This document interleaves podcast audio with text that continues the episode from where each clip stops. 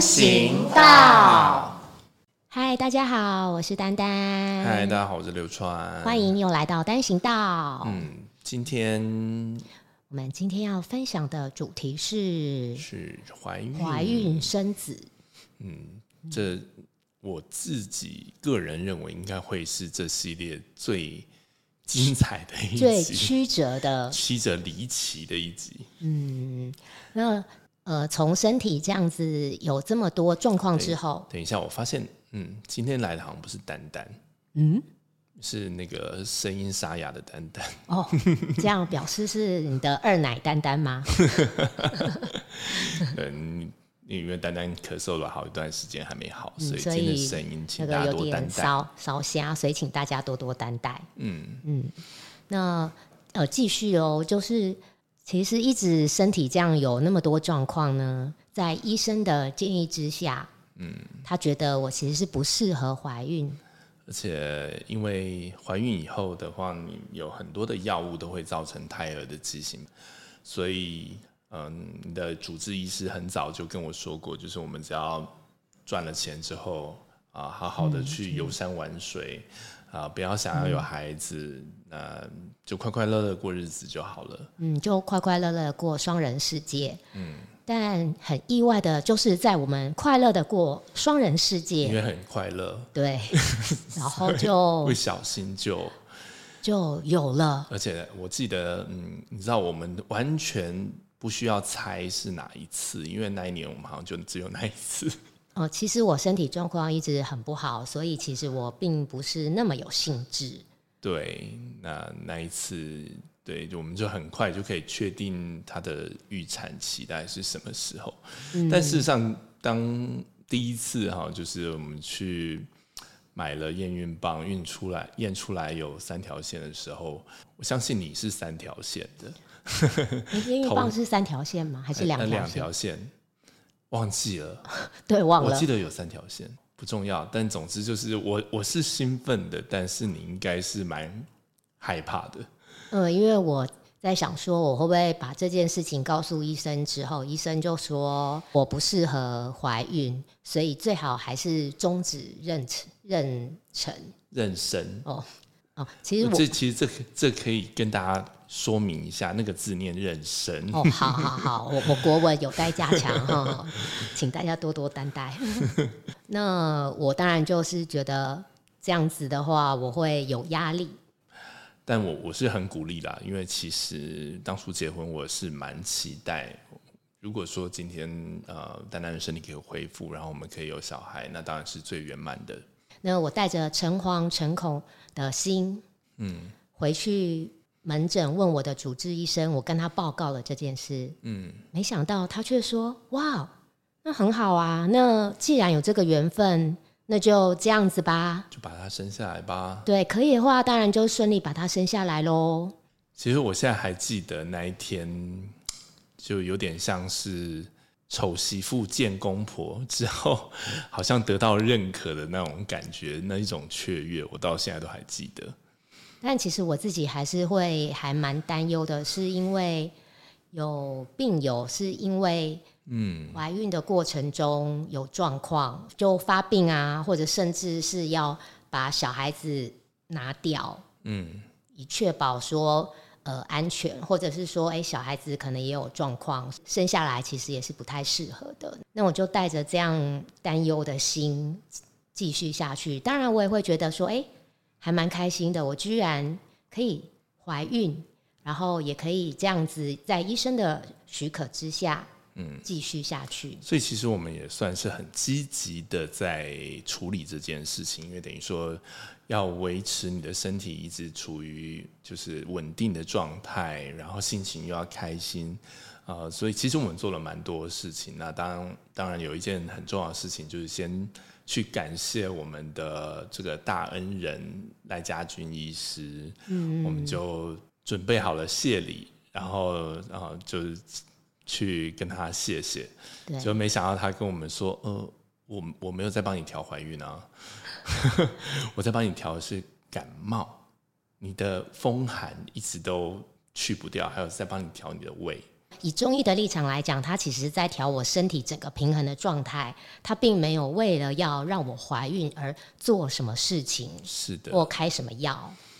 所以总之我们就嗯开始了这个想要做爸妈的这个心理准备。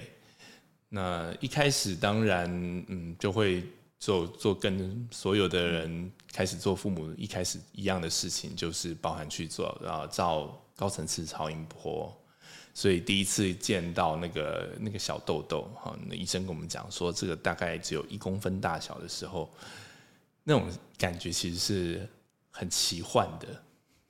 嗯，就看着一个小生命在荧幕上，在画面上，对，慢慢的长大这样子。嗯，那时候我记得你的胃口也开始开了，真的，人家说怀孕的女人那个食欲会不一样，好像孩子会从肚子里面对她发号施令，然后说我想吃什么东西。人家可能就会说：“妈妈，我要吃这个，我要吃那个。”所以其实我的食欲就变好很多。对，但也三不五时就会想吐。这个就是可能孕妇嘛，就我我毕竟还是个不过，你的孕吐情况，我觉得还好。相对来讲比一嗯般有的已经算好很多了。对，然后那时候我还记得我们常常去吃牛排，嗯，因为那个看网络上的资讯都是说要多吃蛋白质的食物，呃，最好是红肉。红肉，对，嗯好，所以过了三个月之后，我们也就不免俗的啊，跟所有人一样，向亲朋好友公布了这个喜讯。那接下来我们也开始去做很多的检查，尤其是因为丹丹怀孕的那个时候，已经算是在介于高龄产妇的边缘。嗯嗯嗯，那因为这种高年纪的产妇比较容易呃会有唐氏症的疑虑，所以甚至也都去做了像是羊膜穿刺这样的检查，哦，还有其他林林总总的各种这种孕妇的检查。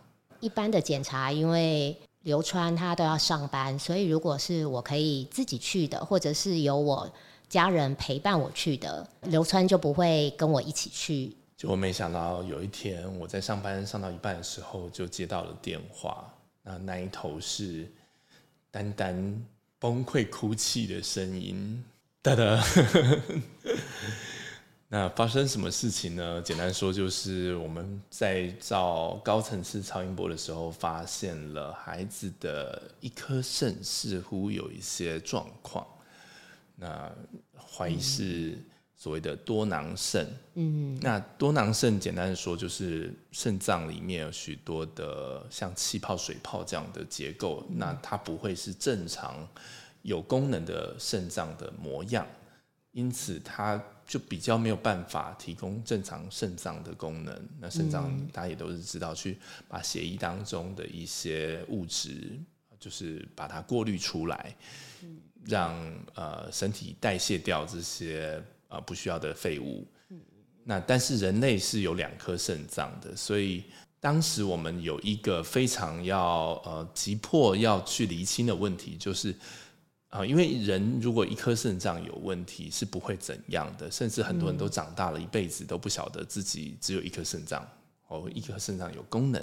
嗯，但是像这种呃多囊肾的情况，其实它有两种可能性，一种叫做就是基因的变异，也就是说，它是在怀孕的过程当中，或胚胎在分裂的过程当中造成的一些 DNA 的变异。嗯，因此它不是一个永久性的伤害或破坏。嗯，另外一种可能性就是遗传造成的所谓的隐性的基因。如果说爸爸妈妈双亲，嗯，都有带有这个隐性的基因，但是他没有症状，但是当孩子如果都得到这个少见罕见的隐性基因的时候，它就会变成呃显而易见的一个问题。嗯，就会变成是一种遗传性的疾病啦。对，那如果是后者的话，最差情况就是，即使今天孩子顺利出生了，他的肾脏的功能，而且还包含另外一颗目前看起来还是好好的肾脏，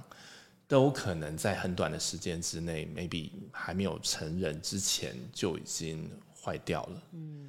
医生基本上这种情况都不会鼓励就是父母把孩子留下来。嗯，就不会建议把孩子生下来。对，因为这会是一个对孩很痛苦的煎熬，对对孩子整个过程，他的生命过程都是不好的。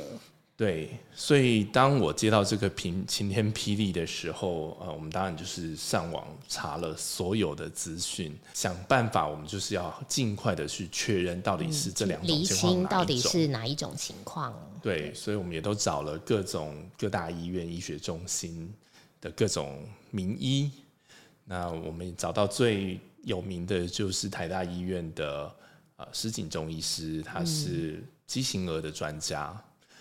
但是所有的资讯都显示，你要能够看到施景中，这是一个很困难的事情，因为它的挂号永远都是满的。嗯嗯嗯，而且那天我事实上也是真的就就是上网，然后试着去我们就是在呃可以挂号的第一时间就先去抢挂，可结是果只能挂到一个月以后的时间。嗯嗯，我那个当下其实是很很傻眼的，因为你想，我光接到电话那一天，丹丹就已经哭到不成人形了。那如果说一个月以后这个答案才能揭晓，那这个月到底怎么过？因为人的心情对身体，甚至于对胎儿都会造成蛮大的影响的。对我都无法想象说接下来到底怎么样去熬过这样的一个不确定的状态。所以那天其实我做了一件事情，就是我在洗澡的时候，我心中就对着上天祈求，我对上帝、对神祷告，我希望说今天呃，上天给这一对母子一个机会。好不容易丹丹从生病的状态到调养到今天可以怀孕，但如果这孩子又没有办法留下来的话，这个打击我想可能一辈子都没有办法承受。所以我祈求，就是上天不要再给这对母子更多的苦难了。然后我承诺说，今天只要孩子能够顺利健康的出生，我一定让他成为一个对这个世界、对社会有用的人。然后奇迹就发生了，就是我洗完澡，有点像是再给自己给他们一次机会，所以我又再上网试着去挂号，然后就是隔天早上的三号。看来是有人居然就退挂了，所以把名额空出来。那我们又在第一时间看到了。哦，我刚刚讲那么感性，你马上就破我的梗。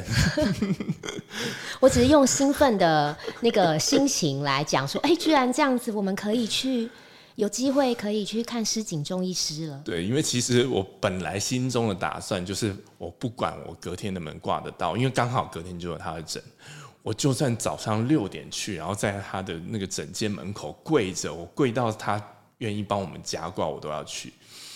那结果就是我不我不需要做那么辛苦，你不需要演古装剧了，我不需要变马景涛。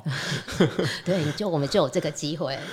对，那但是不管怎么样，那个心情还是很忐忑的，所以那一个晚上几乎我们都没有睡。嗯，对，因但为就是呃呃一直在想着说，哎，隔天去的状况，说啦？对啊，要怎么说啊？那会在那边想说会有什么样的结果啦？嗯，但总之隔天去了以后呢，其实从一开始事情中医师的那个态度，就让我们心带安了一半。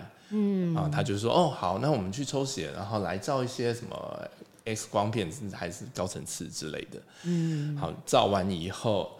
嗯，他就跟我们说明，因为三号哈，其实很快蛮就到蛮快就到我们了。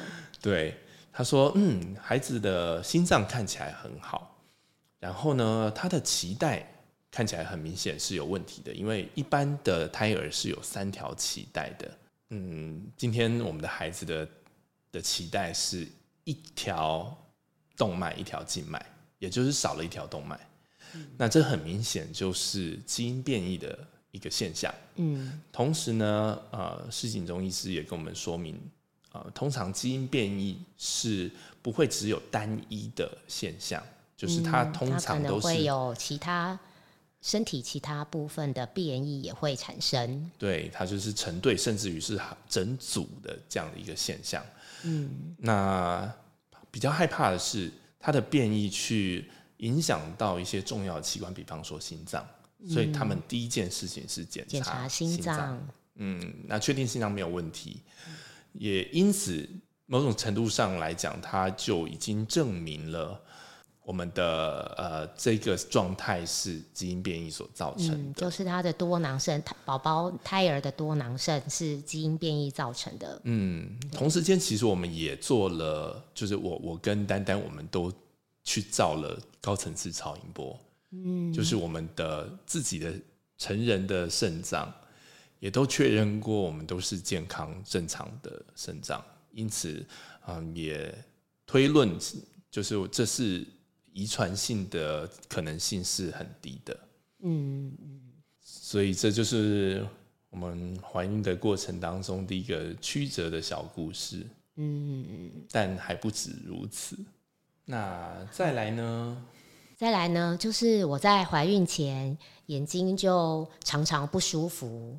那因为我是高度近视，我从国中的时候就开始近视，一直到毕业之后，近视大概有六七百度了。嗯，就厚厚的镜片。对，所以有可能这样子，所以让我眼压常常很高，又加上我长期服用类固醇，那类固醇的副作用也是会让眼压比较高一点。嗯，那不晓得说，哎，这两个原因到底是何者，或者是两个一起造成我眼压高？所以那时候就一直在做控制，点填片各种眼药水，还做了很多检查。眼压高会压迫到视神经，造成视神经萎缩。所以其实，在怀孕之前，就已经是确认有轻微的青光眼的症状。对。那只是因为说那时候眼科医生会想说，哎，就是再试试看不同的眼药水，看眼药水能不能，嗯，呃，这样子把我的眼压压的状况降低一些。嗯，所以你大概点了至少有半年左右的各种眼药水。对，可是各种眼药水对我居然都没有效。对，那医生的意思是说，哎，可能再试一下子，如果说。还是没有办法降下来，最后就必须采取开刀的方式，也就是在眼睛那边开刀，挖一个通道，让眼内的防水泄出来，让眼压可以降低，而减少压迫视神经的状况。对，防水就是眼球里面的里面的液体就对了。嗯嗯嗯嗯。对，但是呢，因为怀孕的关系，它就等于说不能够打麻药，因为它会对胎儿有危害。对，所以后来当觉觉得说，哎，眼药水各种真的都没有办法把我的眼压降下来的时候，只有剩开刀一途。但是那时候我怀孕了，就不能开刀了。对，因为怀孕的时候不能打麻醉药。那如果不打麻醉药，那要开刀的话，简直是一种那那是对你眼睛插东西进去。对，而且其实那种压力对。在怀孕的胎儿，就是在胎儿可能也不是太好的。对，所以嗯，等于说我们就只能一直拖着。那我记得那个时候，你就常常每天不断的按自己的眼睛，按一按之后来问我说，要我去按你的眼球，说，哎，所以现在你觉得这个眼压到底是高还是低的？嗯，但除此之外，我们也束手无策。那就是希望生完孩子之后，坐完月子之后呢，可以。对这个眼压的问题做处理，那也希望说在怀孕的这段过程中，眼睛不要恶不要恶化的太快。对，那时候已经有发现你的左眼的视野有比较小，对，但视力上面是还还可以正常使用的。嗯嗯嗯嗯，对，那这就是第二个麻烦。那直到大概嗯八九个月以后，就大概三十周以后，啊，就是算是怀孕的后期，肚子开始慢慢大起来，嗯，就接下来会有一些也是一定会发生的状况，包含像宫缩啊，这是所有孕妇所有孕妇都会有的状况。对，所以当宫缩发生的时候，呃，还好我们的这个赖医师有教我一个很简单的方法，就是让孕妇。躺平以后，然后轻轻的推他的横向的晃动他的身体，用双手去推啊，去摇这个人，就可以把他摇松一点。那这招蛮有效的，也跟大家分享一下。那除此之外呢，就是其实 SLE 的孕妇是所谓的高危险妊娠的族群。那什么意思呢？就是因为怀孕的后期比较容易有肺动脉高压的状态。什么是肺动脉呢？我们看，我们小时候如果有学过健康教育，就知道心脏有四个部分，也就是两个心房跟两个心室。嗯，主要的动脉是把血液运送到身体，然后经由静脉流回心脏。好，这个部分呢是消耗氧气的，而肺动脉就是把富含二氧化碳的血液打到肺，然后呢经过肺部的氧气的交换，把这个二氧化碳换成氧气之后，再打回心脏，然后再再周而复始。所谓肺动脉高压的意思，就是心脏会很难把你的血液打到肺。嗯，因为肺的压压力比较大，比较高，比较大，对，所以心脏这边就打不过去了。那结果就会造成缺氧。嗯，那缺氧就有很多很多的可怕的事情可能会发生，像是如果胎儿缺氧，也可能会造成生命的危险。嗯，高危险妊娠的孕妇在缺氧的状态，甚至于于有可能危害到就是妈妈身体的健康，甚至有可能有生命的危险。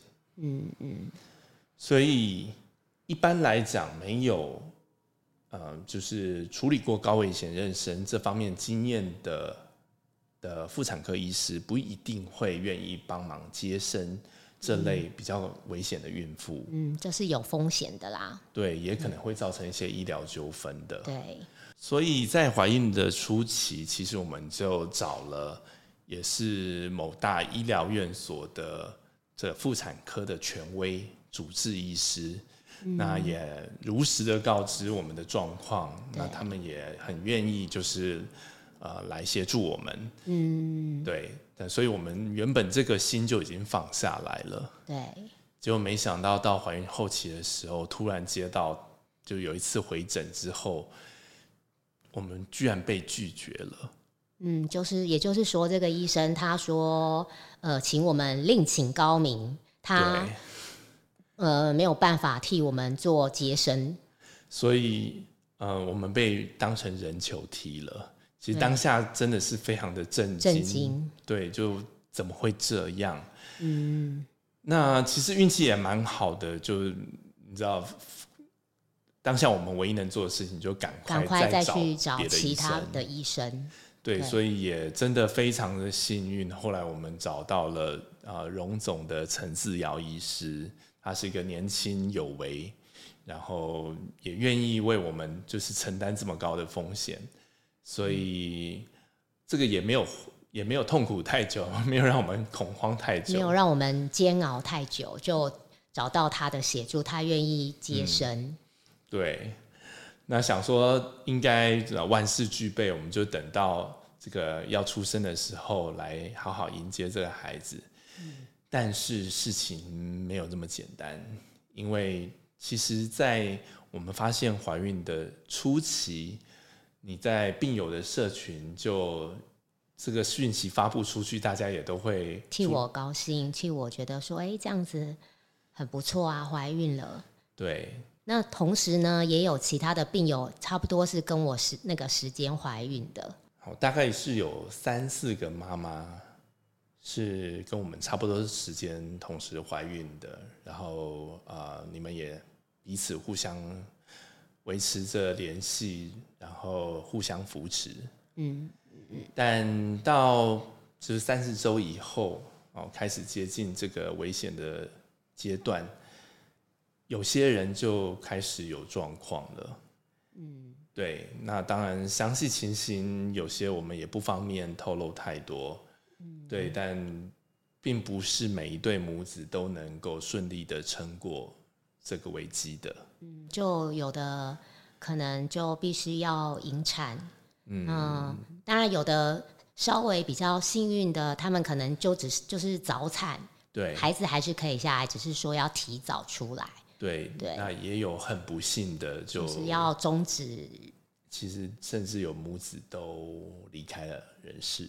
嗯，对，所以在那个状况下，其实是人心惶惶的，而且对于还没有发生事情的人来说，听到这样的的的资讯，真的是非常的惊恐的。